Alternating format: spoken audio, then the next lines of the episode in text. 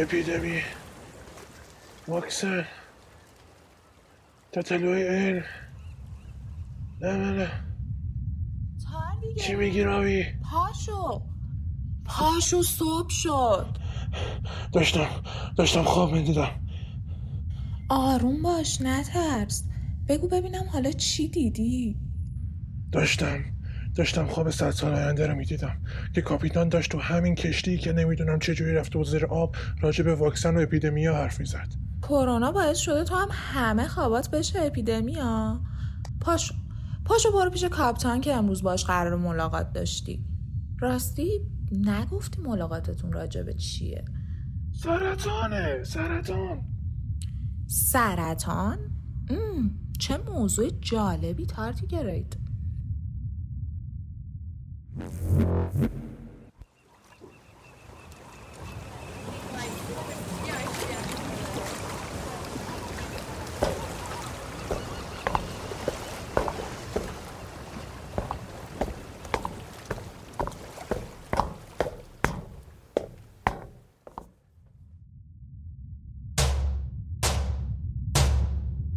بیا تو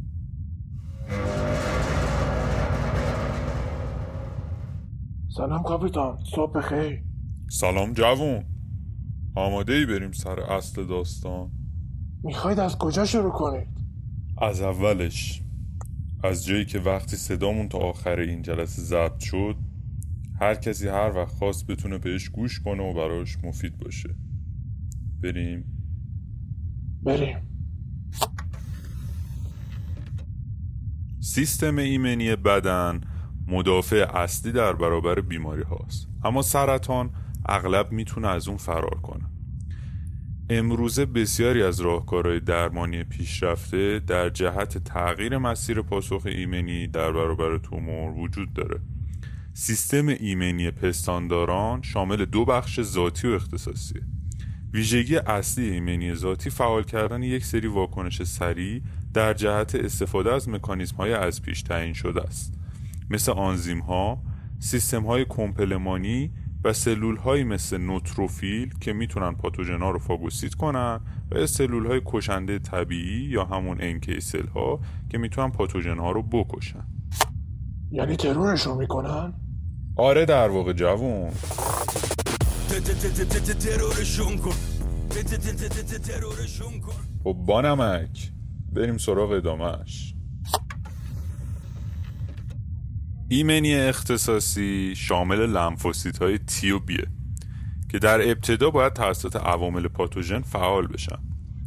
ایمنی‌زایی یا immunogenicity معمولا به عنوان توانایی القای پاسخ ایمنی اختصاصی تعریف میشه. همین مفهوم برای تومور هم وجود داره. منظور از ایمنیزایی تومور توانایی اون تو وادار کردن پاسخ ایمنی برای جلوگیری از رشد توموره. تومورها در اصل توسط میزبان خودشون رد میشن. اما می‌تونن تحمل پذیر بشن. بنابراین با مکانیزم های مختلف بیولوژیکی از پاسخ ایمنی فرار می‌کنن. وقتی این اتفاق بیفته سیستم ایمنی اختصاصی دیگه نمی‌تونه اونا رو از بین ببره. یعنی هیچی؟ بذار حرفمو بزنم جوون. بسیاری از مکانیسم های سیستم ایمنی بدن در مراحل اولیه بروز سرطان عمل می‌کنن. اما انواع مقاومتر تومور که از سرکوب سیستم ایمنی فرار می‌کنن می‌تونن موجب کاهش پردازش آنتیژن بشن. در ایمونوتراپی ضروریه که قبل از ظاهر شدن سلول های توموری مقاوم به سیستم ایمنی یا سلول های توموری سرکوب کننده سیستم ایمنی که می‌تونن ایمنیزایی تومور رو کاهش بدن دست به کار بشیم. خب ببینم. تاردیگرید پستای اتاق دامپزشکی رو راجع به ایمنی شناسی خوندی یا نه؟ اونا باعث میشن اینایی که از اینجا به بعد میگم و سلول به سلول حس کنی. بله کاپیتان مگه میشه علاقه من به این مباحث باشم و پستای اتاق دامپزشکی رو نخونم. آفرین تاردیگرید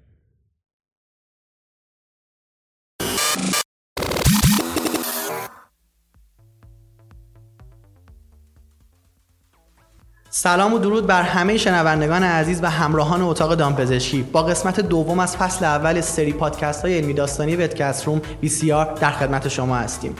اگه بار اولی هست که دارین به ما گوش میدین من تشویقتون می‌کنم تا از طریق لینک bio page رسمی اینستاگرام اتاق دامپزشکی با ID VetRooms ما رو subscribe کنید. تا به کلیه اپیزودها مخصوصا اپیزودهای علمی خفنی که در آینده نزدیک منتشر میشن دسترسی داشته باشید.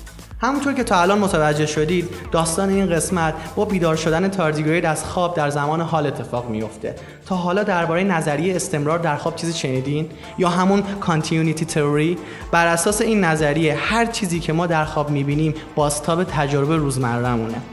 تاردیگرید قصه ما تو کشتی علمی تفریحی VCR در زمان کرونا از خواب میپره و با کاپیتان کشتی درباره مبحث سرطان کلی حرف می‌زنه.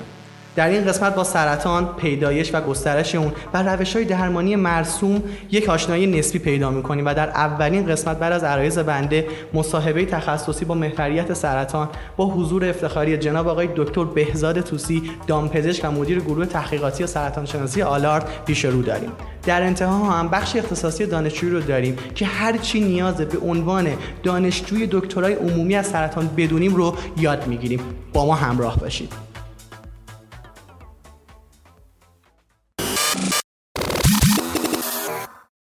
شنوندگان عزیز از اتاق دامپزشکی در خدمت آقای دکتر بهزاد توسی دامپزشک و استادیار دپارتمان علوم بالینی دامهای کوچک در دانشگاه ساسکاچوان و مدیر گروه تحقیقاتی سرطان شناسی آلارد هستیم. سلام خسته نباشید. درز می‌کنم خدمت های دکتر بهزاد توسی که آقای دو افتخار دادیم امشب رو بتونیم در خدمتتون باشیم و در نهایت در رابطه با مبحث مرتبط با سرطان این مصاحبه رو رسالت بزنید خیلی ممنون از اینکه دعوت ما رو قبول کردیم قربانت. من هم سلام عرض می‌کنم خدمت شما همه عزیزانی که این پادکست رو گوش می‌کنن بعدا و امیدوارم که براشون مفید باشه و خوشحال هستم که در خدمتتونم. سلامت باشی محبت دارین شما. آقای دکتر با توجه به رشد روزافزون پتای مبتلا به سرطان روی کردی که در مواجهه با این کیسا توی دنیا در نظر گرفته میشه به چه صورتی و فکر می‌کنید که تفاوت این روش ها با روش های مرسوم توی ایران چیه و چطور می‌تونیم این موارد رو بومی سازیشون کنیم خب همونطور که گفتید آره متاسفانه میزان وقوع و تنوع انواع سرطان ها در حیوانات خانگی و به خصوص سگ ها خیلی بالاست. تقریبا 25 درصد یک چهارم سگ ها در طول عمرشون با نوعی از سرطان تشخیص داده میشن. و برای سگ هایی که 10 سال به بالا سنشون هست این درصد می‌تونه 50 درصد هم افزایش پیدا کنه. خب نشون میده که اهمیت زیادی داره در حرفه دامپزشکی روش های معمولی که برای تشخیص و درمان این سرطان ها در حیوانات خانگی به کار میره. دوباره تاکید می‌کنم روی سگ حداقل در آمریکای شمالی که من می‌دونم متمرکز بر دو پایه اصلی. یه پایش اینه که سعی می‌کنن نیروهای متخصص تربیت کنند در زمینه تشخیص و درمان سرطان ها در حیوانات خانگی. و دوم فراهم نمودن امکانات تشخیصی و درمانی هست. خب از نظر تربیت نیروهای متخصص اینجا دوره های تخصصی آنکولوژی یا سرطان شناسی دامپزشکی وجود داره که بسیار هم مورد توجه و علاقه دانشجویان دامپزشکی هست. معمولا این دوره ها زیر مجموعه از گروه بیماری های داخلیه ولی کسانی که وارد دوره های رزیدنسی میشن برای آنکولوژی یا سرطان شناسی دامپزشکی باید دو تا سه سال دوره رزیدنسی رو بگذرونن و بعد از اون می‌تونن در مرکز دانشگاهی یا کلینیک های تخصصی مشغول به کار بشن. الان هم نکته که هست این که مراکز تخصصی دانشگاهی مربوط به سرطان شناسی حداقل تو کانادا و آمریکا که من اطلاع دارم در حال گسترشه. که مجددا تاکید کننده تایید کننده و تاکید کننده بر اهمیت این موضوع و سرمایه گذاری که نیاز هست روی موضوع انجام بشه می‌کنه. دوباره موردی هم که گفتم مربوط میشه به به اصطلاح فراهم کردن و گسترش امکانات و تجهیزات پیشرفته تشخیصی و درمانیه که این هم لازمه این کار هست. مخصوصا دانش مرکز دانشگاهی پیشرو هستند در این زمینه. کلینیک های تخصصی سرطان شناسی دامپزشکی هم وجود دارند حداقل اونایی که من می‌دونم بیشتر از شاید حدود 20 تا 25 تا مرکز عمده سرطان شناسی در آمریکا وجود داره. در کانادا هم حدود دو تا سه مرکز داریم. که مجدد اینا بخش های تحقیقاتی دارن بخش های تشخیصی دارن و در کنار اینها کلینیک های کوچکتر سرطان شناسی هم هست که تمام امکانات مثل رادیوگرافی، سونوگرافی، تست های آزمایشگاهی، تجهیزات جدیدتر مثل کامپیوتر توموگرافی یا سی تی اسکن، ام و حتی پی تی و پازیتورن امیشن توموگرافی توموگرافی دارن. که اینا میگم همه روش های جدیدیه که تو انسان هم استفاده میشه و اینا سعی می‌کنن که اینها رو بیارن به دامپزشکی و برش و, تو دامپزشکی هم از اینها استفاده بکنن. خب مشخصا همه اینا احتیاج به به اصطلاح سرمایه گذاری زیادی داره. زیرساخت. زیرساخت ها سرمایه گذاری و فرهنگ متفاوت فرهنگ سازی هم داره. چون نکته هم که هست اینه که این خدمات که ارائه میشه معمولا هزینهشون بالاست. و خب بالاخره این هم از طریق کسایی که صاحبای اون پتا هستن حیوانات خانگی نگهداری می‌کنن باید آمادگیشو داشته باشن که این کار رو انجام بدن. و همینجا یعنی باید ذکر بکنم که چون مورد فرهنگیش هم اشاره کردم توی آمریکای شمالی بر اساس آماری که تهیه کردن حداقل بیشتر از 60 درصد کسایی یا خانواده هایی که حیوانات خونه, خونه خونگی رو نگهداری می‌کنن این حیوانات رو جزئی از خانوادهشون می‌دونن. یعنی این ممکنه برای ما بله. کمی عجیب باشه ولی خب واقعیتیه. اینا بسیار اهمیت میدن به سلامت حیوانات خانگیشون و همون هزینه وقت و تلاشی رو انجام میدن. براشون وقتی که یکی از مثلا سعی گربهشون دوچار مثلا سرطان کنسر میشه که ممکنه برای یکی از عزیزانشون انجام بدن. و خب همه اینا مشخص می‌کنه که از یعنی تعداد زیاد این کیس ها و اهمیتی که بهش میدن نیاز زیادی رو ایجاد می‌کنه و از اون طرف هم دانشگاه ها و مراکز خصوصی سرمایه گذاری زیادی انجام میدن و این دست به دست هم کمک می‌کنه که این پیشرفت بکنه. حالا در مقایسه با ایران راستی شده 20 سال پیش که من دوره دامپزشکی رو گذروندم. به خاطرم نیست که دوره تخصصی مثلا آنکالوژی وجود داشته نه. امیدوارم که الان داشته باشه در دانشگاه ایران.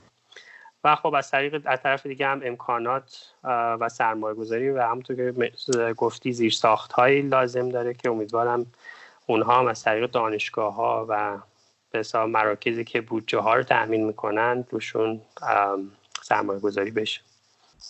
خیلی هم عالی و فرمایشاتتون حقیقت شو بخواین اتفاقا توی ایران الان هم بیشتر مراکز خصوصی این کار رو من خودم مشاهده کردم که دارن یه مقدار انجام میدن. ولی خب طبق فرمایش شما قطعا باید یک ارتباطی بین بخش خصوصی و بخش دانشگاهی مخصوصا بتونه برقرار بشه و اون سرمایه گذاری های کلان رو در نهایت برنامه خوب برای فرهنگسازی اتفاق بیفته تا بتونیم این مسئله رو در آینده خیلی بهتر و با قدرت بیشتری پیگیریش بکنیم. خیلی ممنونم دکتر. آقای دکتر به شخصه تو اینترنت و فضای مجازی بارها با فیلم ها یا اخبارهای با تیرهای مثل تشخیص سرطان توسط سگها مواجه شدم و از خیلی از اطرافیان حتی این مورد رو شنیدم. سوالی که در این باره بر خودم پیش اومده اینه که صحت این موارد و توجیه علمی این مسائل چیه؟ و اینکه آیا این موارد رو به همین شکل و یا حتی حالا شکلهای دیگه ای ما می‌تونیم تو حیوانات دیگه مشاهده بکنیم یا خیر؟ ولی هم نکته جالبیه من هم این چیزها رو دیدم یا شنیدم. اینکه سگا بتونن سرطان تشخیص بدن بر اساس این فرضیه هست که چون حس بویایی سگا بسیار قوی هست حداقل در مقایسه با انسان صدها برابر قوی تر هست. سگها می‌تونن موادی که تومورها تولید می‌کنن طی فرایند تکثیر سلولیشون یا حتی موادی که ترشح می‌کنن و حتی سلول هایی که میمیرن یا سلول هایی که وارد جریان خون یا بقیه مایات بدن ممکنه بشن و بتونن بر اساس قدرت بویاییشون اونا رو تشخیص بدن. مثلا در سرطان ریه اگه مثلا در یه سگی سگی جور تربیت بکنن که هوای بازدمی رو تنفس نه نفر بو بکشه و بتونه تشخیص بده که آیا بوی خاصی توی هوای بازدمی هست یا نه. یا مثلا سرطان پروستات نمونه ادرار مثلا سگ بو بکشه و بتونه تشخیص بده که آیا مثلا اون مواد یا مواد خاصی توی ادرار وجود داره که در ادرار انسان مثلا نرمال وجود نداره. یا حتی نمونه خون یعنی مثلا نمونه خون تهیه بکنن ممکنه سلولای سرطانی توی خون باشن یا دوباره موادی مثل مواد التهابی یا مواد خاصی باشه توی خون که سگا بتونن اینو تشخیص بدن. در بله، به صورت. کلی اگه بخوایم فکر بکنیم پایه این فرضیه می‌تونه درست باشه. چرا؟ چون سلولای سرطانی علیرغم اینکه منشأ اونها سلولای خود بدن هستن ولی از نظر متابولیسمشون از نظر تکثیرشون از نظر موادی که ترشح می‌کنن از نظر به اصطلاح تمام خصوصیات بیولوژیکیشون می‌تونن تفاوتهایی داشته باشن با سلولهای طبیعی. و اگر این مواد بالاخره همراه باشن با بوی خاصی که برای سگها قابل تشخیص باشه ممکنه سگها با بوی, خ- بوی حس بویایی قوی که دارن بتونن رو تشخیص بدن. ولی خب به نظرم منطقی میاد ولی موضوع به همین راحتی هم نیست. چون که مثلا سرطان های مختلف ما به صورت خیلی کلی اینا رو تقسیم بندی می‌کنیم. مثلا میگیم سرطان ریه سرطان سینه یا مثلا پروستات سرطان مثلا با کولورکتال یا ما موارد مختلف ولی هر کدوم از این دستبندی ها رو که دقت بکنیم داخل هر کدوم از این دستبندی باز شاخه های ریستری هست و دستبندی های ریستری وجود داره. بعد بین تمام این شاخه ها ممکن تفاوت هایی هم وجود داشته باشه و این بالاخره در حال حاضر یک مبحث عمده ای در کار تحقیقات سرطان و در درمان اونها هست. برای همین ممکنه که این حس بویایی سگ‌ها اونقدر حساسیت بالایی نداشته باشه که بتونه تمام این تفاوت‌ها رو تمیز بده و تشخیص بده.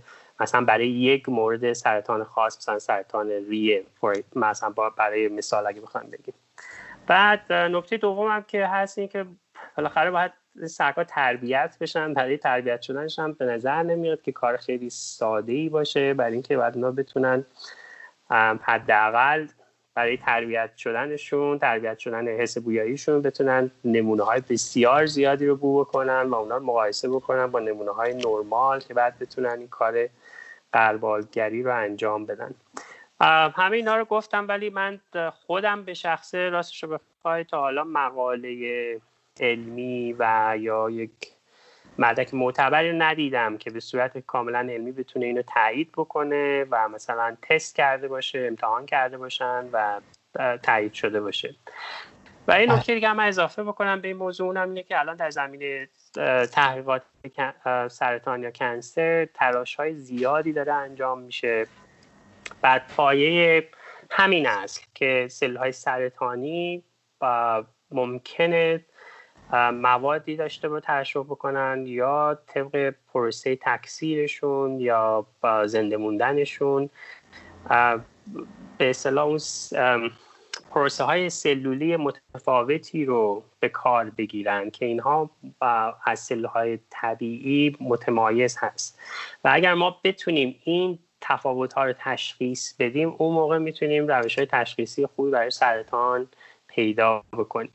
و و همونجور که ذکر کردم الان بسیاری از این ملاک های شیمیایی و بیولوژیکی مورد بررسی داره قرار می‌گیره خب مسلما اینها خیلی دامنه گسترده تری رو شاملش میشه و تنها بر اساس مثلا بوی خاص اون مواد نیست می‌دونین چه میگم یعنی این بله، خیلی. دقیقتر و حساستر و به اصطلاح باشه و بتونه کمک بکنه برای تشخیص سرطان. درود بر شما. خیلی متشکرم از توضیحات جامع و کاملتون ای دکتر. حقیقتا هم به تازگی در مورد تاثیر نیوکاسل روی رشد سلولای توموری خبراتی منتشر شده. ممنون میشم. در خصوص این موضوع هم بتونید مسئله رو برای شنوندگان محترم پادکست وتکست روم شفاف سازی کنید که آیا نتایج این آزمایشات از نقطه نظر بالینی قابل توجه هستن یا اینکه نه. این هم نکته جالب دیگه هست و سوال خوبیه. اینکه برخی ویروس ها می‌تونن سلولای سرطانی رو مورد حمله قرار بدن البته نکته خیلی جدیدی نیست. شاید بیشتر از 70 سال باشه که به اصطلاح شواهد این هم شناسایی شده و بعضی روش کار کردن. اساس علمیش هم این هست که یک سلولای سرطانی از سلولای ببخشید ویروس ها از سلول های میزبان استفاده می‌کنن برای تکثیر شدنشون و برای ساخت و تولید پروتئین هایی که احتیاج دارن. دوم اینکه سلول های سرطانی هم به صورت کلی ویژگی عملهشون اینه که مکانیسم های تقسیم سلولی و تکثیر سلولی فعال شده ای دارن. و به اصطلاح واژه تومور که ما صحبت می‌کنیم به صورت خیلی کلی به این اشاره می‌کنه که رشد بیش از اندازه و غیر کنترل شده سلول ها وجود داره. اگر این دوتا رو ما کنار هم قرار بدیم یعنی از این طرف ویروس ها احتیاج دارن به سلول های میزبان برای تولید پروتئین و تکثیر خودشون. از طرف دیگه سلول های سرطانی مکانیسم های تولید پروتئین و تکثیریشون فعال شده.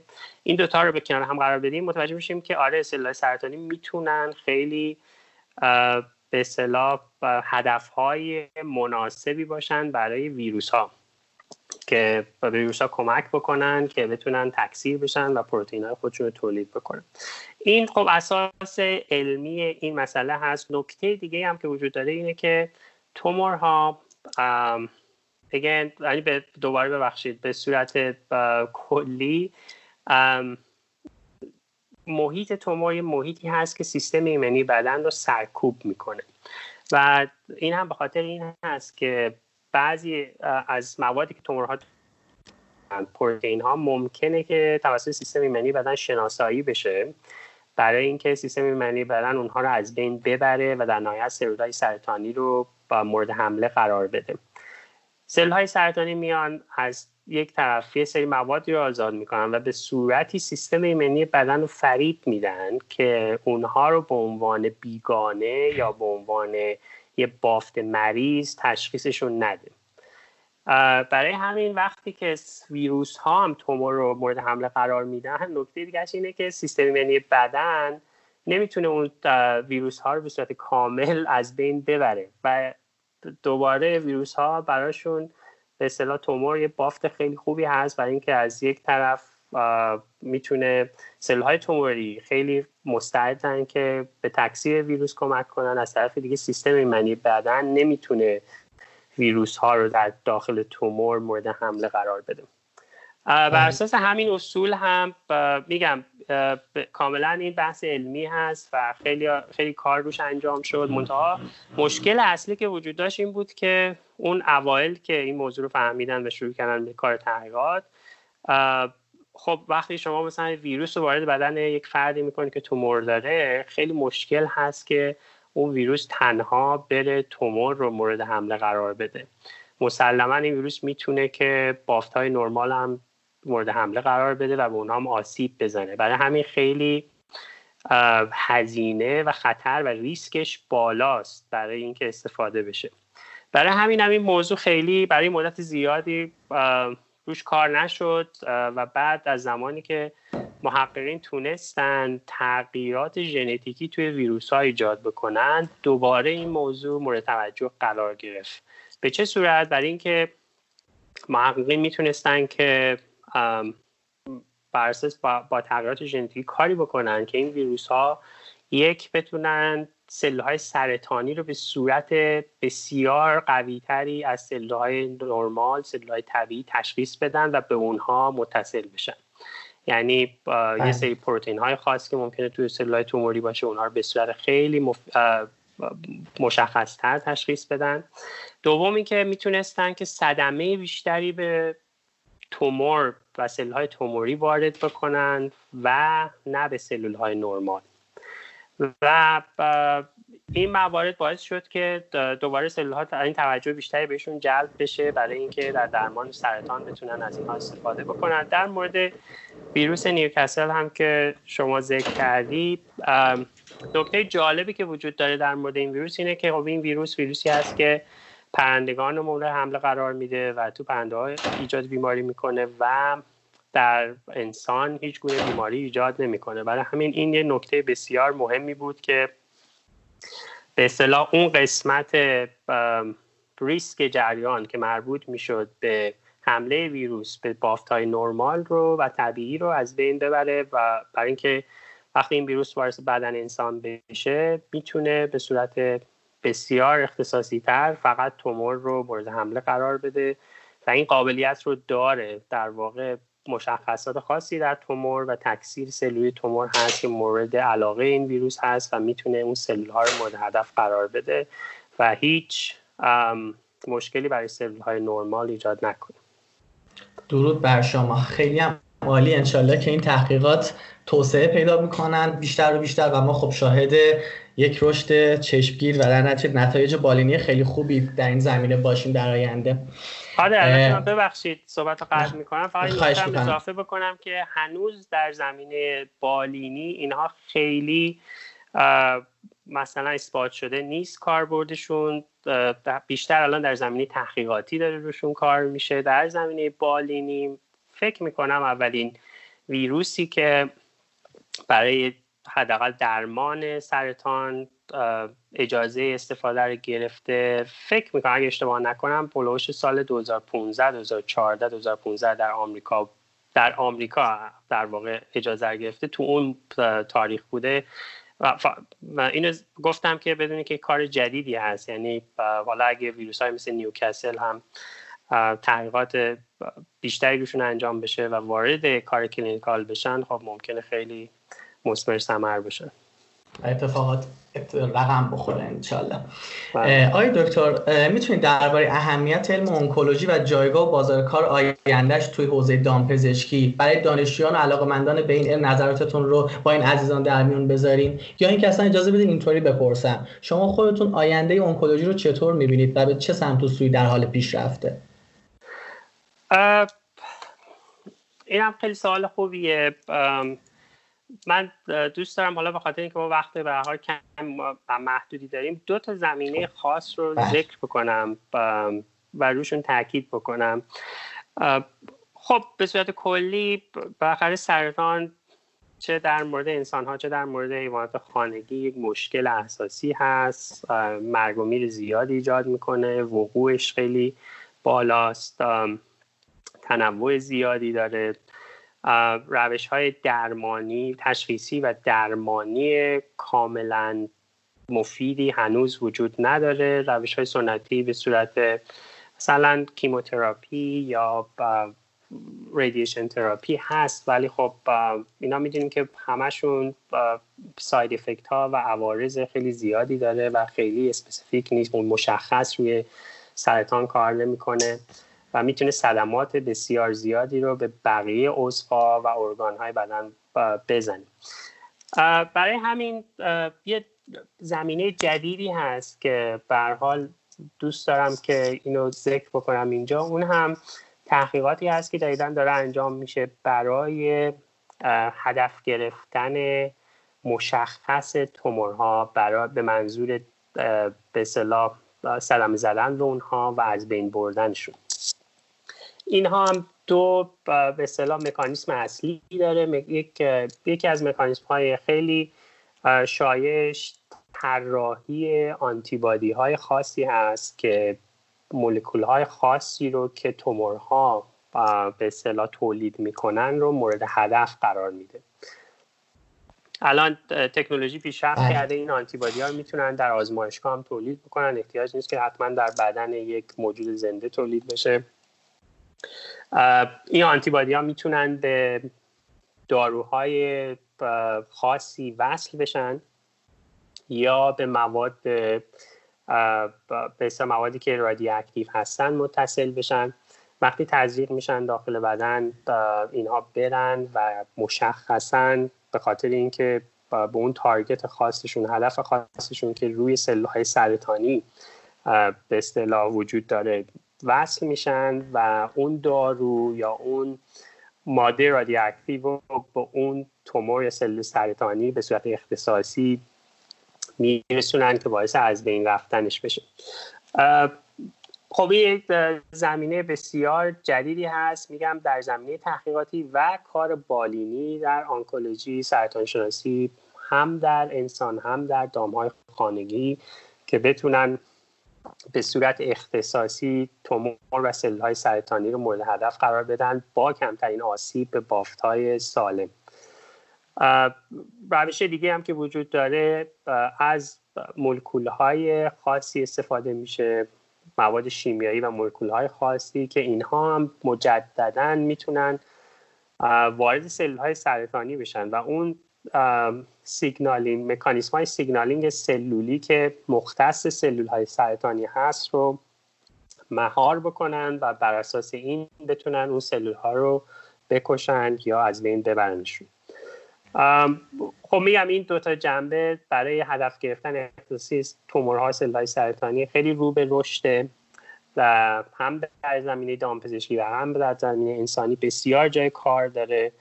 و الان تحقیقات جدید خیلی نتایج به اصطلاح قابل اعتمادتر و بسیار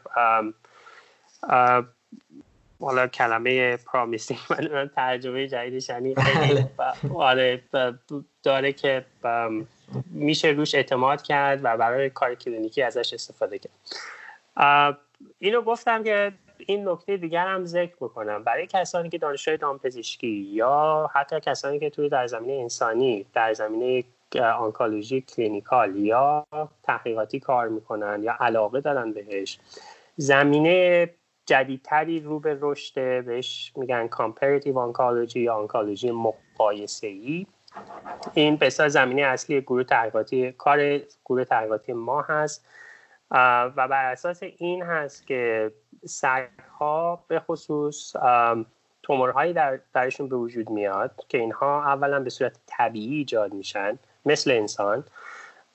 طبیعی منظورم اینه که خود بدن به اصطلاح یک اشکالی در ساختار بدن موتاسیونی عوامل محیطی چیزی باعث بروز این تومور میشن به صورت خارجی ایجاد نشدن مثل مدل های دیگه تحقیقاتی که مثل موش به ازش استفاده میشه.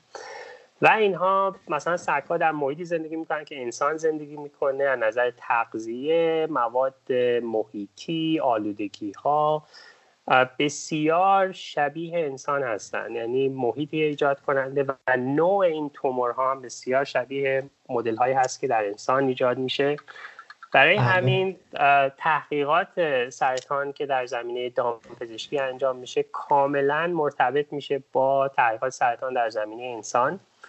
از یک طرف کسایی که روی حیوانات خانگی کار تحقیقاتی و بالینی سرطانشناسی انجام میدن نتایج کارشون می‌تونه کمک بکنه به تحقیقاتی که در زمینه تحقیقات سرطانی استفاده میشه. از طرف دیگه در انسان استفاده میشه. از طرف دیگه یه سری داروهای جدید هست که در بر اساس تحقیقات سرطانشناسی انسانی پیدا میشه. اینها رو ما می‌تونیم بیاریم و در تومورهای مشابهی که در سگ و گربه به عنوان مثال اتفاق میفتن اونها رو استفاده بکنیم و اونها رو وارد چرخه کار کلینیکی دامپزشکی بکنیم. میگم این یک field جدید هست که من می‌تونم خیلی بیشتر راجع به صحبت بکنم ولی خب بله. خیلی منافع و منفعت های زیادی برای دو طرف داره. هم انسان هم حیوانات خانگی. و امیدوارم که این باعث بشه که دانشجوی دامپزشکی عزیز که گوش می‌کنن به این پادکست روش فکر بکنن. اگر علاقه دارن به این زمینه می‌تونن به این فکر بکنن که کارشون در آینده می‌تونه کاری باشه که به صورت مستقیم مرتبط میشه با پزشکی انسانی و دامپزشکی. این دوتا فیلد رو می‌تونه به صورت خیلی محکمی به همدیگه متصل بکنه و مرتبط بکنه و بسیار جالب هم هست از نظر اینکه در زمینه آخرین تحقیقات روش های درمانی هم برای انسان و هم برای دامپزشکی قرار می‌گیرن. خیلی همالی دکتر واقعا ممنونم از تمام فرمایشاتی که داشتیم از زمان ارزشمندی که در اختیار این تیم قرار دادید. انشالله که مجددا بتونیم سعادت داشته باشیم در خدمتتون باشیم از فرمایشاتتون استفاده کنیم. اگر که سخن پایانی در خصوص این موضوع راهنمایی که می‌تونه به دانشجوی دامپزشکی تو مسیر حرفه تحصیلشون کمکی بکنه و دارین بفرمایین که در نهایت ما بتونیم مصاحبه رو به انتها برسونیم. حتما منم خیلی تشکر می‌کنم. امیدوارم که خیلی توضیحات طولانی ندادم که از وقت این پادکستتون بیشتر بشه. فقط یه نکته محبت کردید. قربان تو. خیلی ممنون. یه نکته می‌خواستم فقط ذکر بکنم به همه دوستان دانشجویان عزیزی که الان به تو دانشگاه هستن دارن کار می‌کنن. من خودم مثلا زمانی که بچه بودم خیلی علاقه داشتم که دامپزشک بشم و شاید هدف اصلی این بود که وارد دانشکده بشم تو این رشته تو این رشته درس بخونم. و برام خیلی جالب و جذاب بود. حالا دوستانی هم هستن که من خیلی میشنوم از دانشجویان عزیز نسل بعدی که وارد شدن. می‌خوام بهشون این توصیه رو بکنم که تو کاری که انجام میدن در زمینه دانشجویی در زمینه مطالعات که انجام میدن درسایی که می‌خونن. خیلی با حساسیت و دقت بیشتری این کار رو انجام بدن. این خیلی مهم هست در مسیر آیندهشون. سعی بکنن زمینه هایی که علاقه دارن رو پیدا بکنن چون دامپزشکی خیلی وسیعه. ولی ببینم توش زمینه های علاقهشون بیشتره. تو اون زمینه ها بیشتر پیشرفت بکنن بهتر بشن. و این کمکشون می‌کنه که در آینده به اصطلاح دامپزشک های موفق تری باشن و همچنین کمک می‌کنه که علاقه بیشتری هم به زمینه کاریشون پیدا بکنن گاهی وقتا این تنوع به اصطلاح زمینه کاری دامپزشکی با ممکنه باعث بشه که بعضی دانشجوهای کمی دلسرد بشن یا مثلا یه کمی مثلا خیلی نتونن پیدا بکنن بفهمن که کدوم بله. قسمتشو بیشتر علاقه دارن ولی اگه تلاش بکنن این کاملا قابل دسترس هست و کاملا ارزشش رو داره که تو اون زمینه هایی که علاقه دارن تلاش بیشتری بکنن براش و بهتر باشن. نکته خیلی سریع دیگه هم بگم اینه که ممکنه سختی هایی باشه تو این زمینه مشکلاتی باشه در زمینه آینده کاری. اینا خب همیشه هست ممکنه در شرایط الان یک کمی بیشتر شده باشه ولی امیدوارم که اینا دانشجوی عزیز و دوستان عزیزم رو دل سرد نکنه به کارشون و درسشون با جدیت ادامه بدن و مطمئن باشن تو اون زمینه که علاقه دارن می‌تونن موفق باشن خیلی ممنونم آقای دکتر. واقعا از زمانی که در اختیار ما قرار دادین حسابی استفاده کردیم و انشالله که بتونیم بازم در خدمتتون باشیم. قربانتون. منم خیلی خوشحال شدم.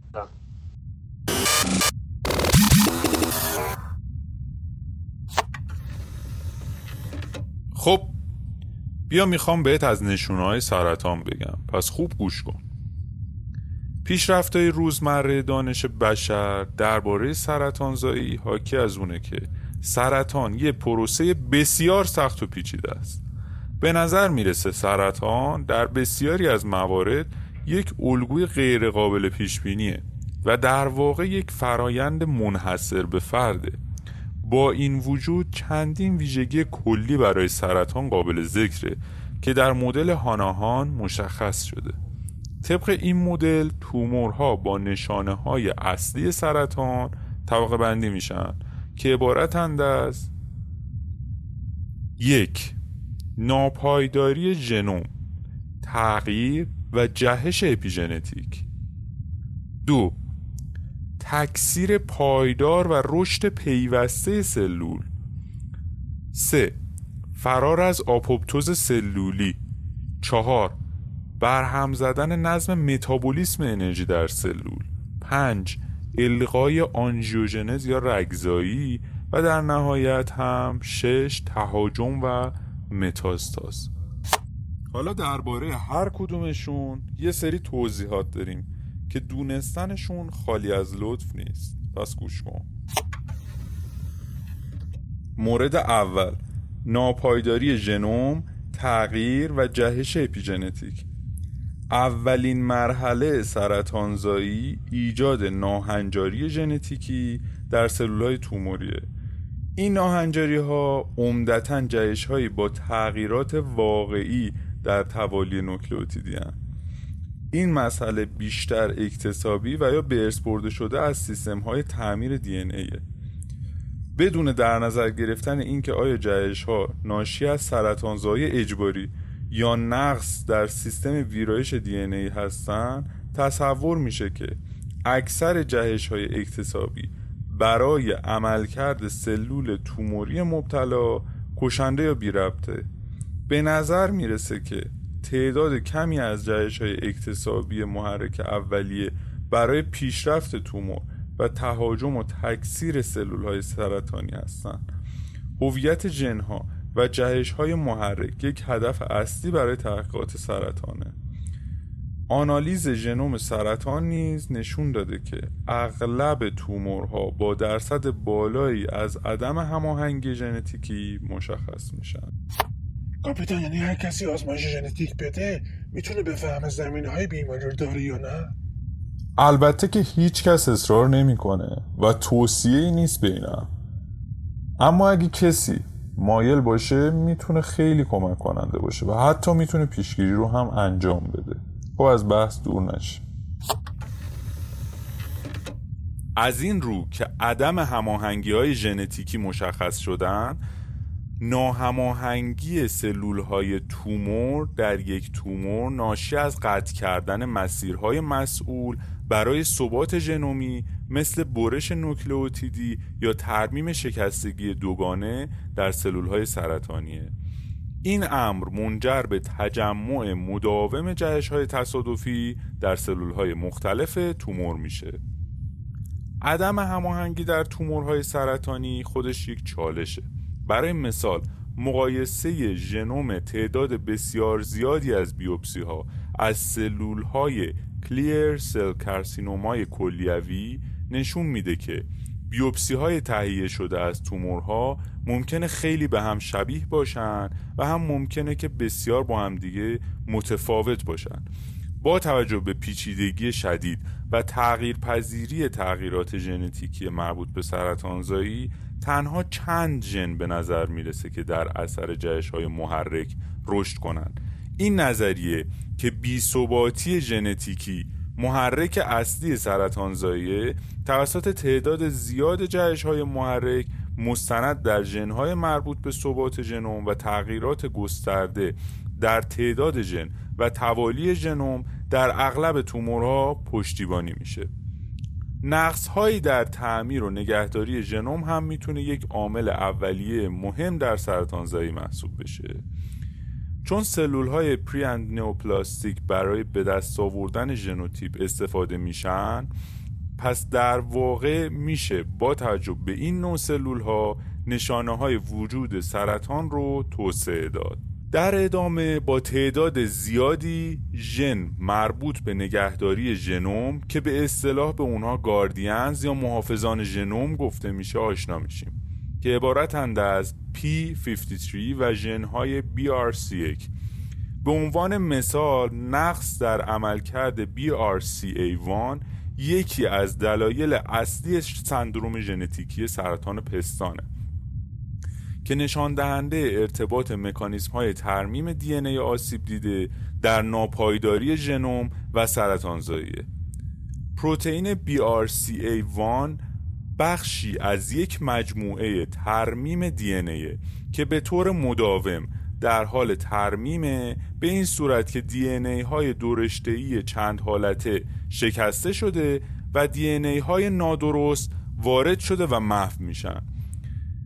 جهش های مربوط به BRCA1 در زنان منجر به افزایش 80 درصدی خطر ابتلا به سرطان پستان و افزایش 50 درصدی ابتلا به سرطان تخمدان میشن خب ببینم متوجه شدی؟ تو الان ساکتی یا هیچی نفهمیدی؟ کاپیتان خیلی هم عالی بود تا اینجا خیلی خوب پس ادامه میدیم مورد دوم تکثیر پایدار و افزایش روند مهار رشد و تقسیم سلولی. پایداری کنترل نشده یکی دیگه از خصوصیات بارز و مهم سرطانه که در اثر سیگنال های رشد داخلی و خارجی و یا فرار از مهار رشد ایجاد می شود محرک های رشد بیرونی و داخلی حداقل توسط چهار مکانیسم درک میشن. مکانیسم اول تحریک اوتوکرین با سنتز بیش از حد فاکتورهای رشد توسط خود سلول های توموری مکانیسم دوم تحریک پاراکرین توسط فاکتورهای رشد ناشی از تومور که توسط سلول های استروما داخل محیط ترشح میشن. مکانیسم سوم واکنش بیش از حد نسبت به سطح طبیعی هورمون های رشد به دلیل افزایش بیان گیرنده یا از بین رفتن مهار کننده های مسیر گیرنده. مکانیسم چهارم لیگاند مستقلی که بر اثر جهش ها حاصل شده و گیرنده ساختاری فعاله. به عنوان مثال تومورهای مسل سگ حداقل سه مورد از این مکانیسم ها رو نشون میدن. تماس سلول به سلول مکانیسم مهمی برای حفظ مستاز بافت با روند مهار رشده این مهار تماسی در برخی از انواع سرطان از بین میره. یک نمونه بارز ابتدایی از مهار تماسی با واسطه ای کاترین و بتا کاتنین هست که از توضیح اونها صرف نظر می‌کنیم چون از حوصله جمع خارجه. کاپیتان این کلوین چی هست؟ بیدقت شدی تاردیگرید. داریم از تماس سلولی حرف می‌زنیم. کدهرین از مولکول های چسبندگی سلولیه خب داشتم می‌گفتم. مکانیسم دیگه ای که در تحقیقات امروز مورد توجهه کمپلکس گیرنده های عامل رشد سلولی مرلین کدهرینه این ترکیب پیوندهای سلولی با همدیگر رو با واسطه کتهرین تقویت می‌کنه. گیرنده های عامل رشد سلولی رو تجزیه می‌کنه و در نتیجه سیگنال های رشد اون رو محدود به خود سلول می‌کنه. از دست دادن این مجموعه چسبندگی سلول رو کاهش میده سیگنال دهی عامل رشد رو افزایش میده و تکثیر سلول رو تحریک می‌کنه. کاپیتان اینا چرا آپاپتوز نمیشن؟ آها معلومه که حواست جمع شد. آفرین. مورد سوم فرار از آپوپتوز سلولی. همونطور که در قبل اشاره شد تخریب DNA به طور غافلگیر کننده ای به تکثیر شدن سلول سیگنال میده. استرس سلول رو افزایش میده و عدم تعادل متابولیک حتی می‌تونه منجر به توقف موقت تکثیر سلولی یا مرگ برنامه ریزی شده سلول بشه. در سلول های تومور این مکانیزم به طور واضحی توضیح شده. چون که بیثباتی ژنومی متابولیک حاصل از استرس و تکثیر بیش از حد از نشانهای بارز سرطانه. دو راه برای مرگ سلولی برنامه ریزی شده الغایی وجود داره. یک روش بیرونی که ناشی از signaling های خارج سلولی توسط سلول های ایمنیه. و دومی روش ذاتی که ناشی از چندین سیگنال داخل سلولی مانند DNA یا آسیب میتوکندری اختلال در مسیر مرگ برنامه ریزی شده درونی سلول بیشتر مورد توجهه که به سرطانزایی ارتباط داره. P53 و خانواده پروتئینی ضد آپوپتوس BCL2 در میان پروتئین های مرتبط با مرگ برنامه ریزی شده سلول به شدت سرطانزایی رو تحت تاثیر قرار میدن. پروتئین های BCL2 مهار آپوپتوز رو با اتصال و سرکوب پروتئین های pro-apoptotic BAX و BAK انجام میدن. افزایش بیان پروتئین های BCL2 در سگ ها در تومورهای mast cell همانژیوسارکوما و ملانوما دیده میشه و در گربه ها در لنفوما و تومورهای پوستی دیده میشه. علاوه بر این فقدان بیان ژن P53 یا عدم عمل کرده اون با شکست فرایند رونویسی از آسیب دی ای برای هدایت به سمت مرگ برنامه ریزی شده سلول ارتباط داره مورد چهارم برهم زدن نظم متابولیسم انرژی در سلول تکثیر پایدار و گسترده سلول های توموری همچنین چالشی برای متابولیسم انرژی هستند. سلول های عادی و نرمال نیازهای انرژی اونا رو برآورده می‌کنن. این تقاضا تحت شرایط حوازی توسط فسفوریلاسیون اکسیداتیو میتوکندری برای تولید ATP انجام میشه. تولید ATP تحت گلیکولیز بیهوازی تنها یک هیجدهم کارایی گلیکولیز هوازی رو داره و مقدار زیادی لاکتات رو تو این فرایند تولید می‌کنه با این وجود بیشتر سلول های سرطانی و همچنین سلول تکثیر شونده نرمال از گلیکولیز بیهوازی به عنوان مسیر اصلی دستیابی به آتپه صرف نظر از در دسترس بودن اکسیژن یا نبودن آن استفاده می‌کنه. این پدیده گلیکولیز بیهوازی اثر واربورگ نامیده میشه. در ابتدا تصور می‌شد که سلول های سرطانی نقص میتوکندری دارند و برای همین در استفاده از تنفس هوازی شکست می‌خورند. اما این فرضیه در سالهای اخیر از بین رفته و فرضیه دیگری جایگزین اون شده که معتقد متابولیسم سرطان بر تسهیل تولید زیستوده به جای تولید آتپه کافی متمرکزه. علاوه بر این تولید آتپه تنها در صورت کمبود منابع مورد نیاز برای یک سلول منفرد یا کل ارگان نیازه. کمبود انرژی محلی معمولا مشکلی برای تومورهای عروقی ایجاد نمی‌کنه.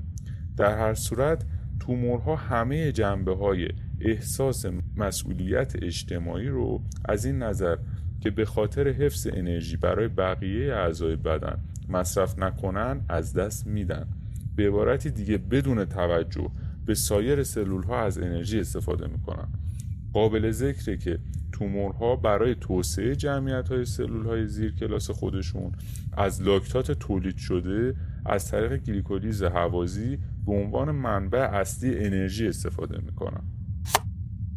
کاپیتان پس این استدار رگزایی برای چیه تو این تومورا؟ آفرین تاردیگرید.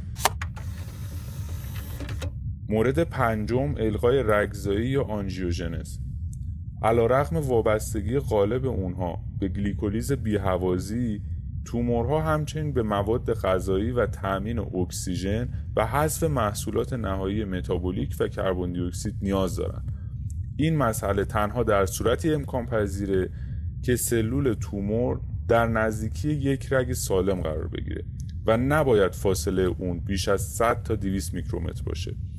بنابراین القای رگزایی برای زنده ماندن تومور و رشد اون ضروریه. در بافت های سالم مویرک ها تا حد زیادی ساکن هستند و رگزایی تنها در طول درمان زخم اتفاق میفته در مقابل در توده های توموری معمولا رگزایی بسیار فعال دیده میشه.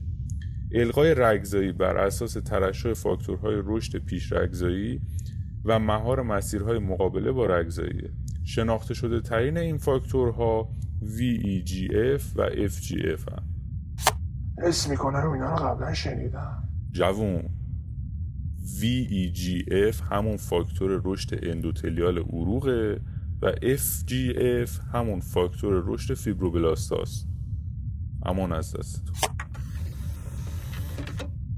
اینها عوامل رشد عروق آوندی و عامل رشد انفجاری هستند VEGF توسط خود سلول های توموری و یا از طریق ماتریکس که به نوعی مجددا با تومور مرتبطه ترشح میشن.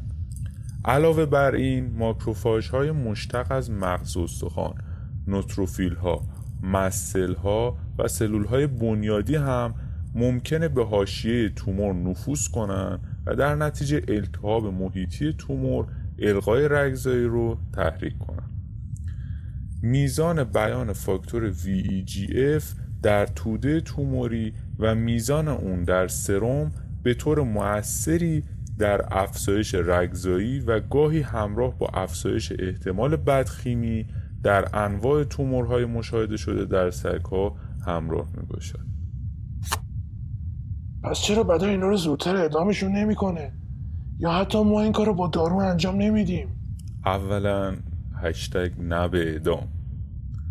دوما دارو درمان به همین سادگی نیست. یادم بنداز آخرش توضیح بدم. مورد ششم تهاجم و متاستاز. متاستاز به معنی گسترش سرطان از یک دستگاه یا عضو به دستگاه یا عضو دیگه ای هست. انتشار سلول های سرطانی در سراسر بدن از یک یا چند مسیر از سه مسیر موجود برای متاستاز صورت می‌گیره که عبارتند از یک مسیر لنفوژنیک که از طریق رگ های لنفی به گره های لنفی منتشر میگردد. دوم مسیر هماتوژنیک که از طریق رگ های خونی اندام های دورتر انتشار پیدا می‌کنه. سوم مسیر ترانسکولمیک که از حفره صفاقی گذشته و با تماس مستقیم با سایر سطوح سروزی حفره شکم انتشار پیدا می‌کنه.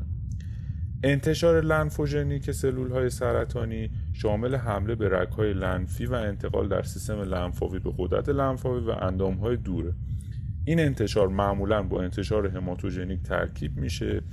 برای انتشار از طریق مسیر هماتوژنیک سلول های سرطانی باید به رگ های خونی مجاور حمله کنند تا به گردش خون دسترسی پیدا کنند سپس با جریان خون به مکانهای بعدی منتقل میشن به نظر می‌رسه تنها تعداد کمی از تومورها مانند اوستئوسارکوما در سگها به طور اختصاصی از طریق مسیر هماتوژنیک متاستاز داده و متاستازی در قدرت لنفاوی ایجاد نمی کنند.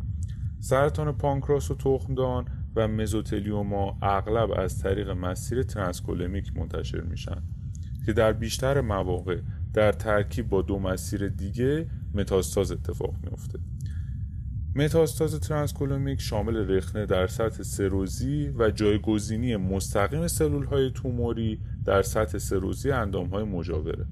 متاستاز دوردست که بر اساس متاستاز هماتوژنیک و اغلب با انتشار لنفوژنیک هم انجام میشه تحت عنوان آبشار متاستازی نامیده میشه. پس از تهاجم به عروق سلول های توموری به صورت انفرادی و یا در یک دسته کوچک از طریق جریان خون انتقال پیدا می‌کنن که به آن سلول توموری گردشی یا CTC می‌گویند. تلاش های زیادی برای پیشرفت روش های بیوپسی مایع جهت شناسایی CTC در نمونه خون بیمارهای با تومور بالقوه متاستاتیک صورت گرفته. این روش ها نسبت بیوپسی از بافت تومور اولیه کمتر تهاجمی هستند و حاوی اطلاعات بیشتری در مورد وضع بیمار.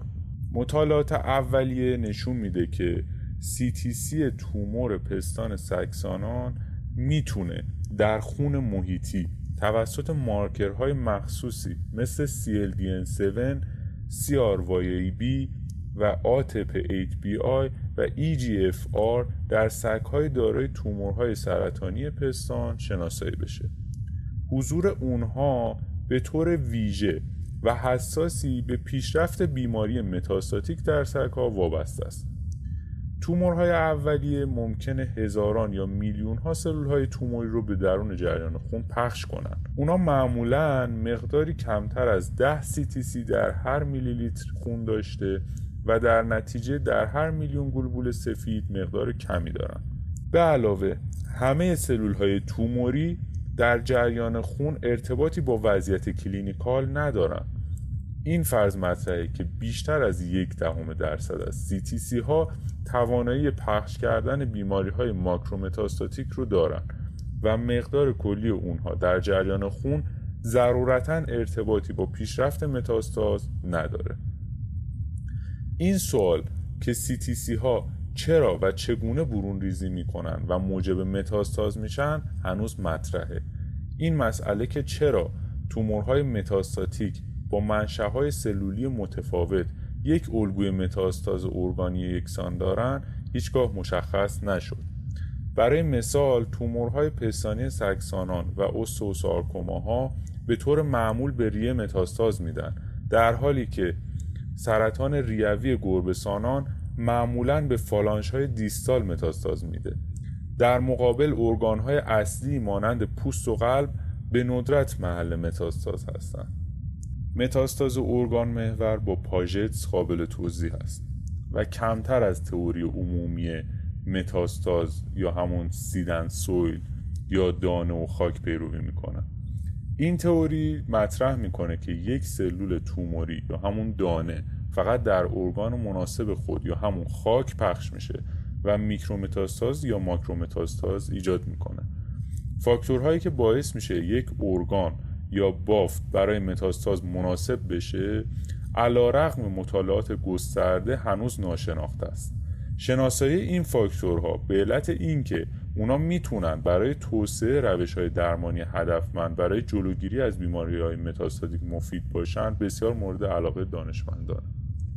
تا کنون مطالعات روی متاستازهای استخوانی پیشرفت زیادی داشته که علت آن شیوع اون در طب انسانیه. مکانیسم ها و فاکتورهای متفاوتی در گسترش تومور و کلونیزاسیون اونها در محیط استخوانی دخیل هستند به نظر می‌رسه ترشح کموکاین هایی مثل CXCL12 و CXCL13 و ترشح RANKL از استوبلاس ها و سلول های استرومای مغز استخوان در جذب سلول های سرطانی به مغز استخوان نقش دارند. RANKL چیه؟ خیلی راحت بخوام توضیح بدم. میشه یکی از انواع پروتئین های تنظیم کننده آپوپتوز سیالو پروتئین های اصلی استخوان و مواد کلاژنی مغز استخوان با اتصال به اینتگرین های موجود در سطح سلول های سرطانی تهاجم می‌کنن. یادت نره جوون که بخش میکرومتاستاز ها قدم بعدی در گسترش سیتیسیه آره. میکرومتاستاز در مقایسه با ماکرومتاستاز هایی که از نظر بالینی قابلیت تشخیص دارند بسیار شایع تر این میکرومتاستاز ها گروه بسیار کوچکی از سرطان های نهفته یا با رشد بسیار کند هستند که با روش های متداول تصویر برداری قابلیت شناسایی ندارند در مرحله بعدی سلول های میکرومتاستاتیک تومور باید با بافت در محل جدید سازگار بشن و ماکرومتاستاز ایجاد کنن که به این پروسه کلونیزاسیون یا جایگزینی میگن. به نظر می‌رسه جایگزینی از خیلی از جهات فراتر از پراکنش فیزیکی برای سلول های تومور دشواره. فرض بر اینه که بیشتر تومورهای متاستاتیک میلیون ها سلول توموری رو در جریان خون پراکنده می‌کنن و فقط بخشی از اونها توانایی پخش کردن میکرومتاستاز رو دارن. بسیاری از این ها نهفته باقی میمونن. نهفتگی به حالتی گفته میشه که سلول های سرطانی تقسیم و تمایز انجام نمیدن. در طی نهفتگی سلول در مرحله جیسف یا جیه که تقسیم سلولی باقی مونده و برای سیگنال های ناشناخته تمایز منتظر میمونن. سلول های سرطانی به صورت میکرومتاستاز یا به صورت MRD یا مینیمال رزیدال دیزیز که باقی مانده گروه بسیار کوچکی از سلول های لوسمی در محل اولیه تومور برداشت شده هستند بزرگترین علت عود مجدد تومور می باشند. نهفتگی ممکنه به دلیل عدم توانایی در رگزایی عدم تغذیه فاکتورهای سیستمی که منتشره از تومور اولیه. سیگنال های ضد رشد در ماتریکس خارج سلولی یا فعالیت ضد توموری سیستم ایمنی ایجاد بشه. روشنسازی مکانیسم های میکرومتاستاز و سلول های توموری نهفته برای غلبه بر این موانع و پیدا کردن روش های درمان دراز مدت تومورهای متاستادی بسیار اهمیت داره. نظریه تکامل کلونال در مقابل سلول های بنیادی سرطان. چقدر زیاده کاپیتان. ببین جوون یا کتاب زیاد بخون یا اصلا نخون. اگه می‌خوای حرفی برای گفتن داشته باشی و فکر نکنی حرفت وحی منزله. این جمله چقدر آشناست انگار دیشب تو خواب یا زیاد بخون یا اصلا نخون. کسایی که چند تا کتاب محدود می‌خونن به متوهمترین و خطرناکترین آدم تبدیل میشن کجا رفتی؟ در ابتدا گمان بر این بود که سرطانزایی یک فرایند تحولی است که با جهش های سلول های سوماتیک به صورت مرحله به مرحله به طور متوالی و زیرشاخهای و شبیه به انتخاب طبیعی داروین در گونه های مختلف هدایت میشه. نظریه تکاملی کلونال که توسط آقای نوبل طرح میشه بیان می‌کنه که کارسینوژن ها از یک مدل تکامل کلونال استفاده می‌کنن که در اکوسیستم یک بافت اتفاق میافته و معمولا به شدت گسترش کلونال سلول های تکی رو سرکوب می‌کنه. این مدل سنتی تکامل کلونال گروه های از گسترش های کلونال را پیشنهاد می‌کنه که این رقابت ها باعث غلبه یک یا تعداد محدودی از کلون ها در نوپلاس میشه. همه این کلون ها قادر به شرکت در تکامل هستند. سرطانزایی در این مدل شامل یک سری جهش های متوالی و انتخاب بهترین نوع اونهاست. به طور مثال کلون تومور با بهترین و مفیدترین جهش ها در محیط کنونی خود. نظریه تکامل کلونی پیشنهاد کرد که اساسا همه سلول های توموری با جهش کردن تقسیم سلولی و انتشار جهش به نسل های بعدی در پروسه تکامل کلونی شرکت دارند. این ایده مورد بحث قرار گرفته و با مدل سلول بنیادی سرطانی یا CSC تکمیل شده. مدل CSC کلاسیک بیان می‌کنه که تکامل تومور شبیه به تکامل بافت غیر سرطانیه و توسط قسمت کوچکی از سلول های بنیادی ایجاد میشه. CSC توانایی تقسیم غیر متقارن و خودبازسازی و تمایز به سلول های غیر CSC رو داراست. پس نسل بعد فاقد قابلیت رشد تومور هستند. CSC شامل سه فرضیه اصلیه که هنوز مورد بحث و بررسی هستند. یک تبدیل بدخیمانه سلول های بنیادی به CSC دو تبدیل سلول های سرطانی بالغ به CSC سه القای سلول های چند هسته ای یا IPS فرضیه اول که تبدیل سلول های بنیادی بالغ به CSC است بر اساس این مطلبه که سلول های CSC توانایی خودبازسازی رو همچون سلول های بنیادی نرمال دارا هستند. فرضیه دوم بر اساس مطالعات اخیر بر انعطاف CSC است و نهایتا فرضیه سوم بر اساس کشفیات اخیر در مورد سلول های چند توانی القا شده یا IPS هست.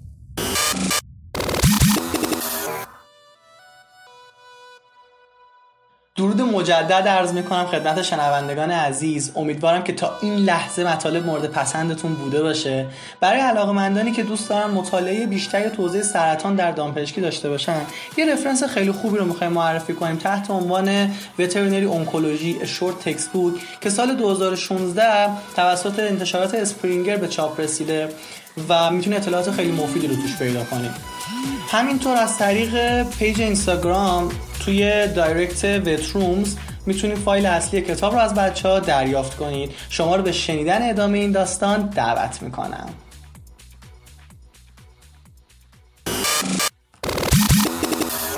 درمان چی پس کاپیتان؟ ها خوب شد یادم انداختی. حالا میگم بهت. درمان سرطان غالبا به بخش عمده اون یعنی منابع موجود در تومورشناسی دامپزشکی بستگی داره. در حالی که جراحی هنوز هم رایجترین راه درمان سرطانه شیمی درمانی رادیوتراپی و روش تاثیربرداری پتسکن که نوعی تاثیربرداری که از نشر ذرات مثبت تو اون استفاده میشه در پزشکی کاربرد دارن. اما در دامپزشکی مقدور به صرفه نیستن. با این حال در سرتاسر سر دنیا مراکزی برای تشخیص سرطان در حال توسعه است. اگرچه سرطان علائم واضحی داره اما نام سرطان دیگه مثل گذشته ترسناک و کشنده نیست و راه های درمانی جدیدی در دامپزشکی برای اون یافت شده. متداول ترین راه درمان در تومورشناسی دامپزشکی جراحی شیمی درمانی و رادیوتراپیه که هر کدوم در شرایط مختلف موفقیت آمیزه. انتخاب گزینه درمانی موفقیت آمیز در درمان به نوع تومور پیشروی قده سرطانی و محل قرارگیری تومور بستگی داره. در نهایت هدف درمان سرطان کشتن تمامی سلول های تومور می باشد با استفاده از مسکن می‌توان از درد گیلی کرد. اما این کار راهی برای از بین بردن سرطان نمی باشد بهبود بیماری قبل یا بعد از درمان این گونه تعریف می شود ارزیابی و ملاک در قده مقاوم یا رزیست که در انسان اغلب از پتسکن به عنوان روش تصویربرداری برای تشخیص حضور سلول های سرطانی استفاده می شود اما به دلیل هزینه بالا در دامپزشکی استفاده نمی شود کاپیتان منظور از پتسکن و کلمه پت داخلش حیوان خونگی نیست که؟ پتسکن یک دستگاه تشخیصی تصویربرداریه که قبل از هر دستگاه دیگه ای می‌تونه انتشار سرطان رو آشکار کنه. علت نامگذاریش هم مخفف عبارت پوزیترون امیشن توموگرافی هست. این تعریف دستگاه پتسکنه بهبودی کامل یا CR در واقع ناپدید شدن کامل قده سرطانی در حین یا پس از درمان می باشد و تومور بعد از CR از راه عکس برداری و آزمایش خون قابل مشاهده نیست در بهبودی ناقص یا PR قسمتی از تومور از بین می رود اما بخش عمده اون باقی می ماند. عمل جراحی سرطان طبق تعریف انجمن انکولوژی جراحی دامپزشکی یا VSSO جراحی قدیمی ترین درمان سرطان بوده و به عنوان یک عامل منفرد قلمداد می شود چون حیوانات و افراد مبتلا به سرطان بیشتری را نسبت به هر نوع روش دیگر درمان می کند. جراحی نقش کلیدی در اغلب برنامه های درمان بیماران مبتلا به سرطان حیوانات دارد. جراحی اونکولوژی استفاده از عمل جراحی را به عنوان تنها روش درمان توصیف می کند.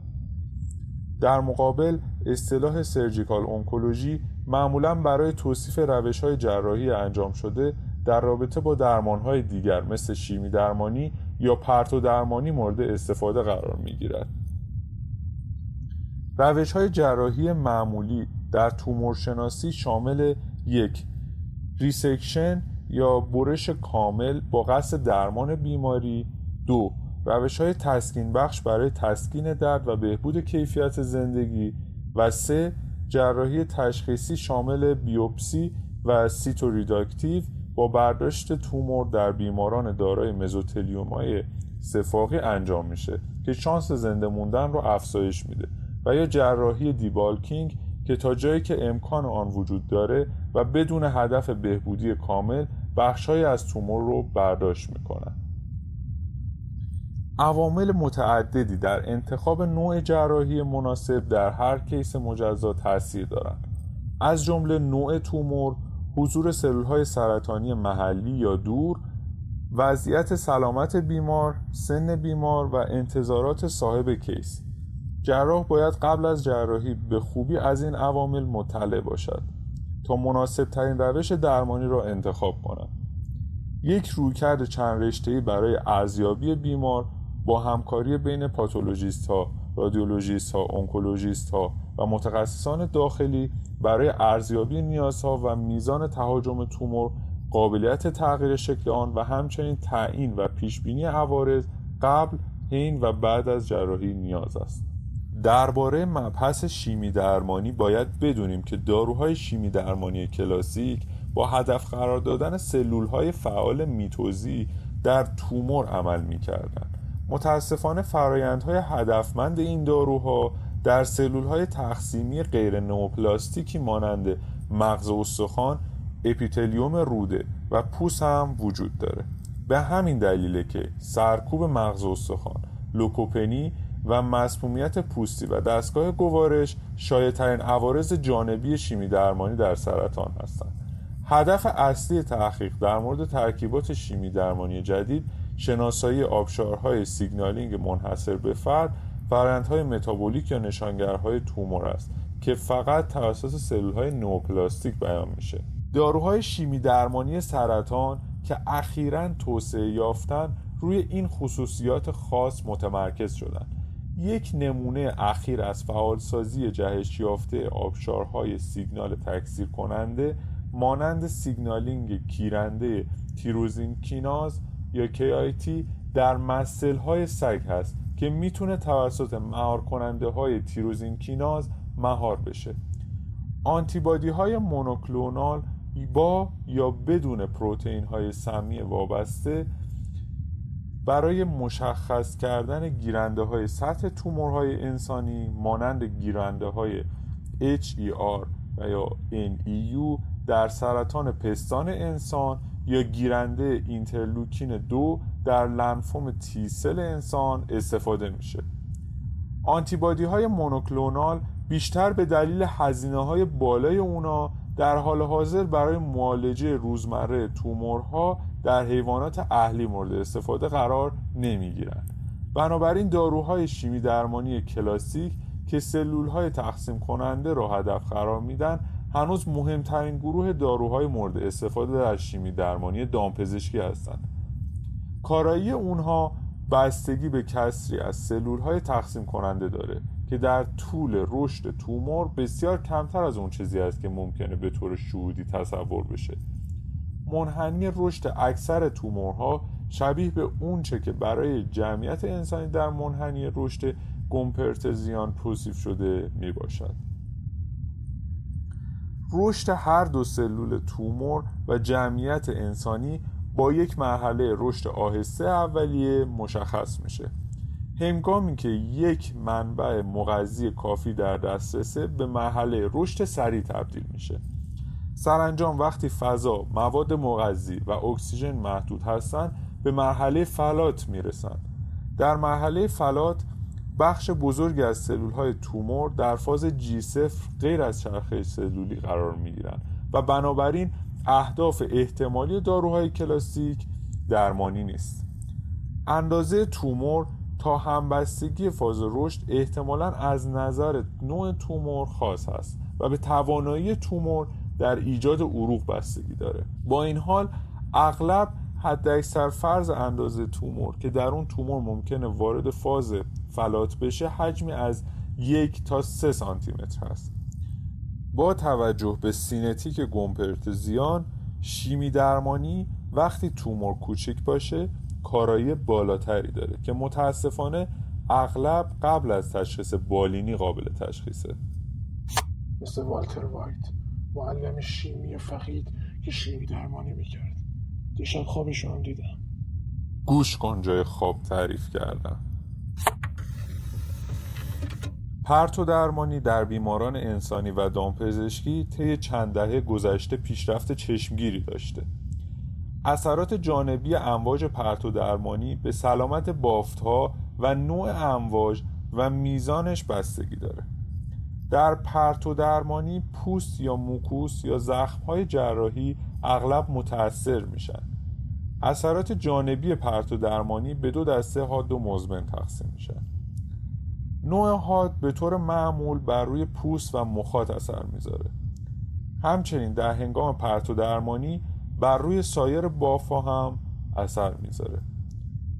پوست تحریک شده یک سوزش مرتوب قابل مقایسه با آفتاب سوختگی ایجاد می‌کنه. همچنین نکروز و پرخونی هم در مخاط تحریک شده قابل مشاهده است. استفاده از بانداژ توصیه نمیشه زیرا پوست تحریک شده و بسیار حساس شده است. آنتی‌بیوتیک ها، استروید ها و NSAID ها معمولا به عنوان کمک کننده به پروسه درمان استفاده میشن. شدت reaction به پرتو درمانی به نقطه‌ای که پرتو متمرکز میشه حجم پوست تحریک شده و حساسیت فرد به اشعه بستگی داره. در حالت کلی پوست سگها در برابر اشعه بسیار حساستر از پوست گربه هاست. واکنش مزمن یا دیرهنگام ممکن هست ماهها یا سالها پس از پرتو درمانی ایجاد بشه. خشکی ملتهمه آب مروارید و رتینوپاتی در واکنش های دیرهنگام رادیوتراپی معمول هست. آب مروارید در طول سالها ایجاد میشه و معمولا از علائم بالینی حساب نمیشه. پرتو درمانی همچنین می‌تونه سرطانزا باشه اما یک اثر بلند مدت هست. که به علت دوره زندگی کوتاه بیمار اهمیت چندانی در دامپزشکی ندارد. اینم از این. حالا تاردیگرید. بگو ببینم. سوالی داری؟ کاپیتان میشه یکی از اون فیلم های دوران دانشجوییتونم ببینیم می‌دونستم علاقه مندی از قبل آمادهش کردم. بذارش تو دستگاه تا پلشه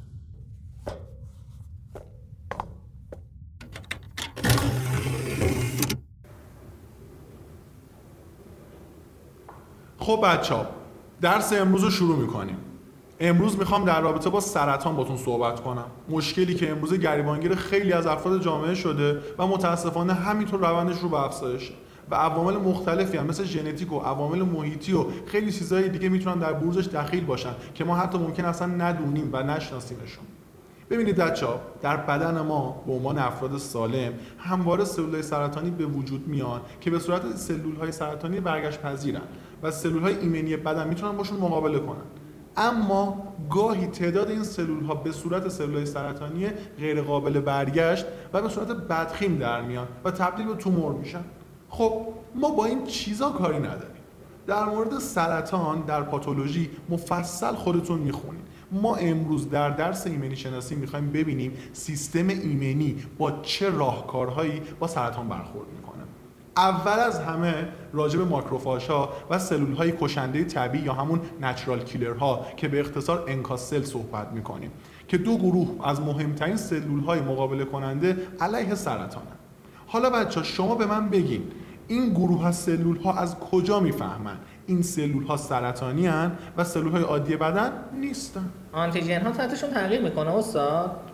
اینم درسته. ولی مطلبی که می‌خوام بهش اشاره کنم در مورد فاکتوریه که ماکروفاژ از خودش تولید می‌کنه. کسی اطلاعی داره؟ خب خودم میگم TNF یعنی فاکتور نکروز کننده تومور که ماکروفاژ ها منبع اصلی تولیدشن و سلول های سرطانی در سطح خودشون برای این فاکتور گیرنده دارن. حالا این فاکتور به چه دردی می‌خوره؟ الان بهتون میگم. وقتی این فاکتور به گیرنده خودش در سطح سلول سرطانی متصل میشه پیامی رو به داخل اون سلول میفرسته و بهش میگه تو باید خودکشی کنی و به این عمل میگن مرگ برنامه ریزی شده. یا باریکلا معلوم شد اون وقتی که برای خوندن ایمنی نمی‌ذارین مشغول پاتولوژی خوندنی. حالا چرا به این فاکتور میگن نکروز کننده؟ چون باعث نکروز تومور میشه. شما معلوم درس رو پیشخونی می‌کنی یا؟ آفرین خوشم آمد در سرطان سارکوم موش مشاهده کردن. TNF به عروقی که این تومور رو تغذیه می‌کنه حمله می‌کنه و خونرسانی به تومور رو قطع می‌کنه. در نتیجه گرسنگی تومور موجب مرگش میشه که به این نوع مرگ معمولا نکروز میگن. نکته جالبی که گفتنش خالی از لطف نیست اینه که واکسن BCG در انسان باعث افزایش مقاومت در برابر سرطان میشه.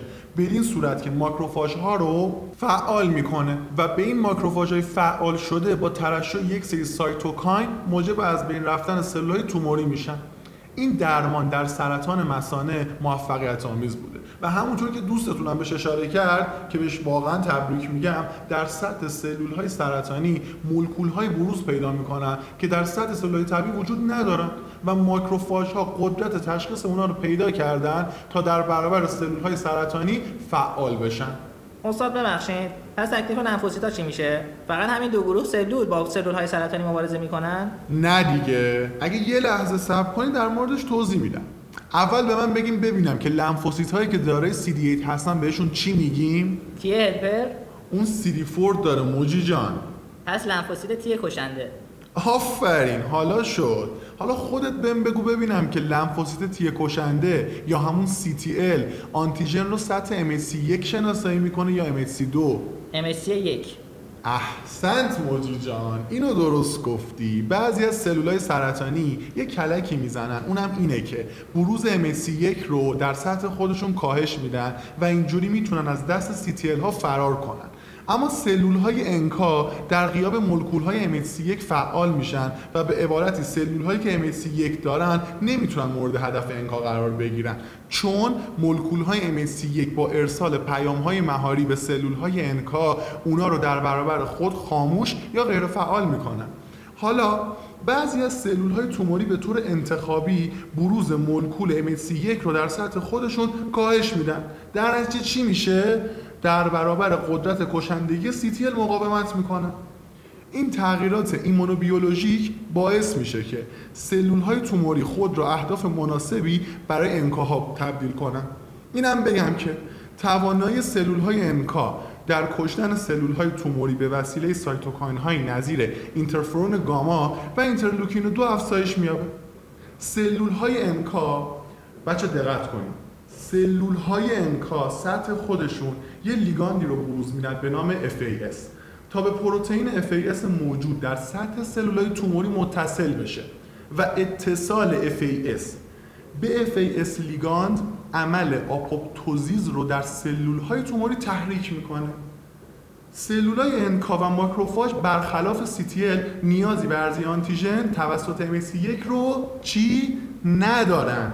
و خودشون سریعا وارد عمل شد و به روی هدف حالا اهداف متعددی که دارن متمرکز میشن. بنابراین سلول های انکا و ماکروفاژ می‌تونن سلول های سرطانی رو در مراحل اولیه رشدشون متوقف کنن. سلول های انکا نسبت به ماکروفاژ از مزیتی برخوردارن. اونم اینه که برای تخریب سلول های هدف نیازی به فعال شدن ندارن. در حالی که ماکروفاژها برای نابودی سلول توموری باید از قبل فعال شده باشن. ماکروفاژها و انکا با ترشح سایتوکاین در روند فعال شدن همدیگه نقش دارن. به این صورت که سلول های انکا با ترشح گاما اینترفرون در روند فعالسازی ماکروفاژها شرکت می‌کنن و ماکروفاژها هم از اون طرف. با ترشح فاکتور نکروز کننده توموری و اینترلوکین 12 به فعال شدن مجدد سلول های انکا کمک می‌کنن. خب تا اینجا اگر سوالی نیست بریم وارد یه بحث جذاب بشیم ببینیم ایمنی سلولی چه نقشی رو در از بین بردن سلول های توموری ایفا می‌کنه. بچه ها سوالی دارین بگین. سوالی نیست؟ بچه ها بیدارین؟ خب خدا رو شکر بیدارین عرض می‌کردم که یکی از مکانیزم های مهم در ایجاد مقاومت علیه سلول سرطانی نابودی سلول های توموری توسط CTL هرچند ایمنی سلولی به مجموعه مکانیزم های غیر هومورال گفته میشه در اینجا منظور از ایمنی سلولی کشته شدن سلول های توموری به طور مستقیم توسط CTL که همراه با تی هلپر می باشن همونطور که می‌دونیم و خودم بهتون تدریس کردم تی هلپر آنتیژن رو در کنار کدوم MAC شناسایی می‌کرد؟ MAC دو استاد آفرین MAC2 و CTL هم که آنتیژن رو کنار MAC1 شناسایی می‌کنن پس سلولای توموری با توجه به اینکه MSC1 یا MSC2 و یا هر دو رو در سطح خودشون داشته باشن که این بستگی به منشأ توموری داره می‌تونن توسط CTL یا TLPR یا هر دوشون مورد شناسایی قرار بگیرن. نقش اصلی کشتن سلولای توموری حالا با کیه؟ فراموش نکنین. CTL پس TLPR چیکار می‌کنه؟ TLPR که مختص آنتیژن های توموریه با ترشح سایتوکاین هایی مثل TNF و اینترفرون گاما با افزایش بروز مولکول های MC1 به سطح سلول های توموری اونا رو برای لیز شدن توسط سلول های CTL حساس می‌کنه. به علاوه اینکه بچه ها اینترفرون گاما اینترفرون گامایی که توسط TLPR یک ترشح شده قدرت ضد توموری ماکروفاژ ها رو افزایش میده. و اما آنتیبادی ها به نظرتون با چه مکانیزمی می‌تونن با سلول های توموری مقابله کنن؟ خیلی دوست دارم بدونم کی می‌تونه جواب این سوال رو بده. به سطح سلول های توموری میچسبن و باعث میشن توجه فاگوسیت ها بهشون جلب بشه. بذار یه راهنمایی می‌کنم. یادتونه تو قسمت کمپلمان ها وقتی مسیرها رو توضیح می‌دادیم چی گفتم؟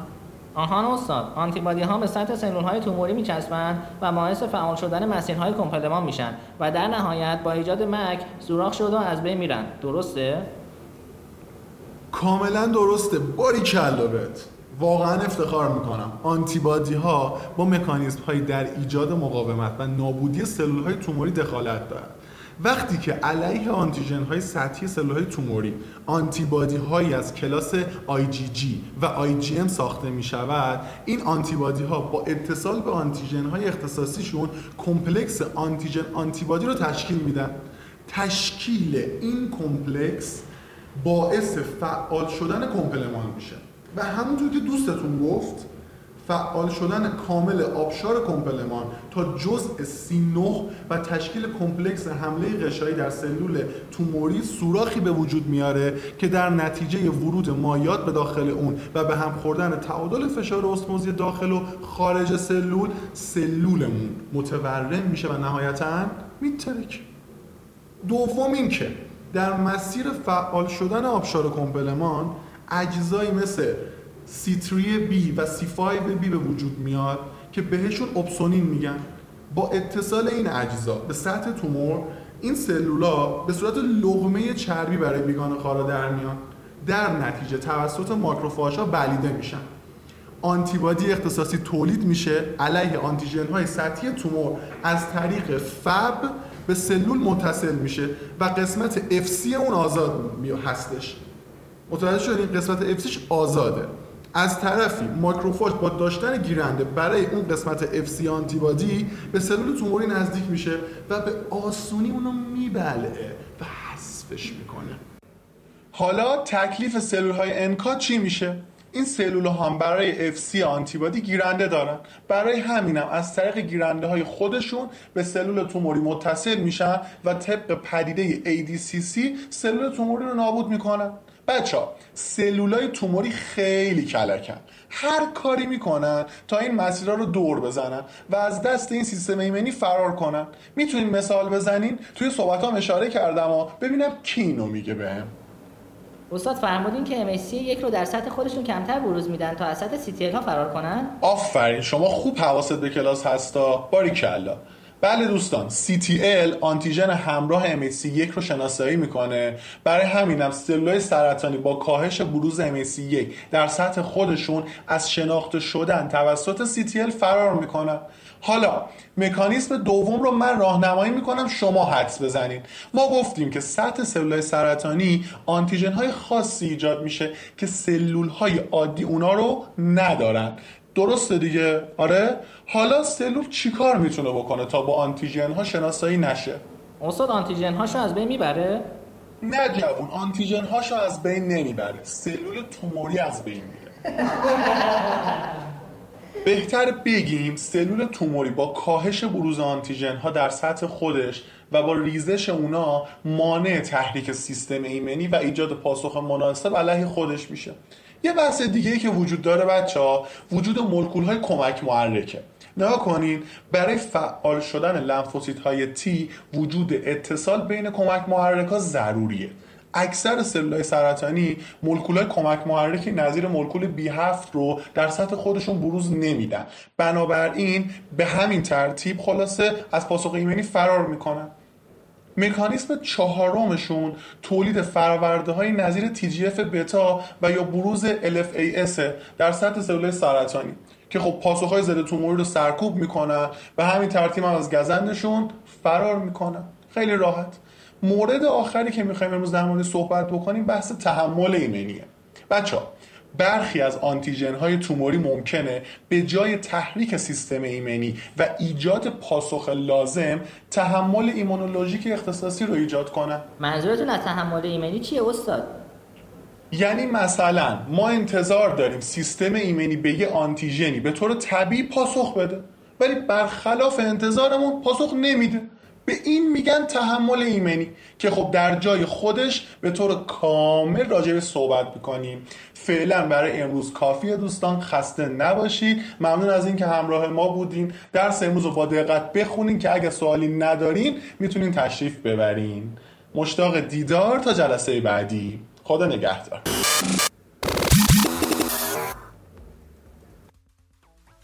امیدواریم که تا این لحظه حسابی لذت برده باشید و به صورت مفید تونسته باشیم حق مطلب رو خدمتتون ادا کنیم.